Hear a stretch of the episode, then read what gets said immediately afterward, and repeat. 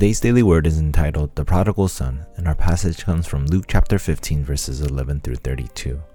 In today's passage, Jesus shares the parable of the prodigal son, illustrating God's grace, mercy, and forgiveness, despite our wickedness represented by the prodigal son and the heart of religion represented by the older brother.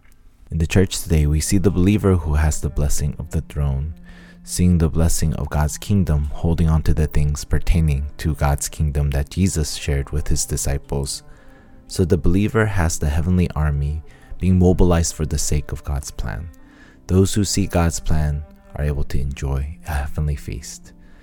In the church, there are those who are discouraged. It is when the discouraged meet with God through God's word that they are able to receive help from God's powerful hand where there was no help before.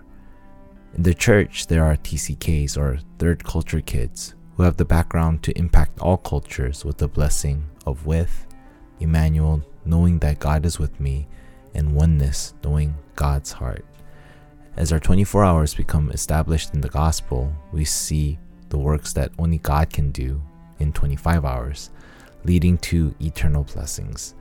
This leads to the blessing of only uniqueness and recreation. There are three things we must hold on to as we look at the parable of the prodigal son. First, we see the characteristics of humanity through the prodigal son.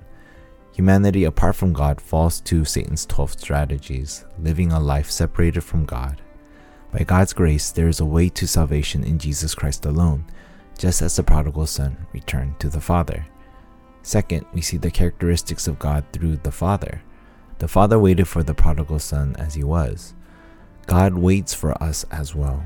God is the one who forgives, and we see the forgiveness of the Father as he embraces the prodigal son and places the best robe, ring, and shoes, and prepares a feast, just as God prepares a feast to sinners who turn to him. Third is the characteristic of the true church.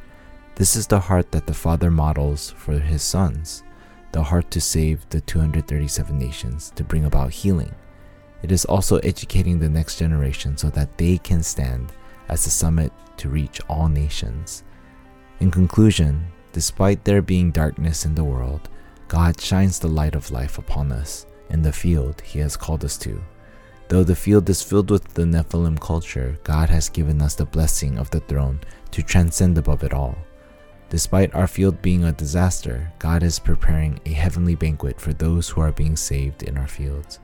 As we start today, let us be reminded of the blessings that we have received, just as the prodigal son did, so that we can portray the heart of the Father to the dying field around us.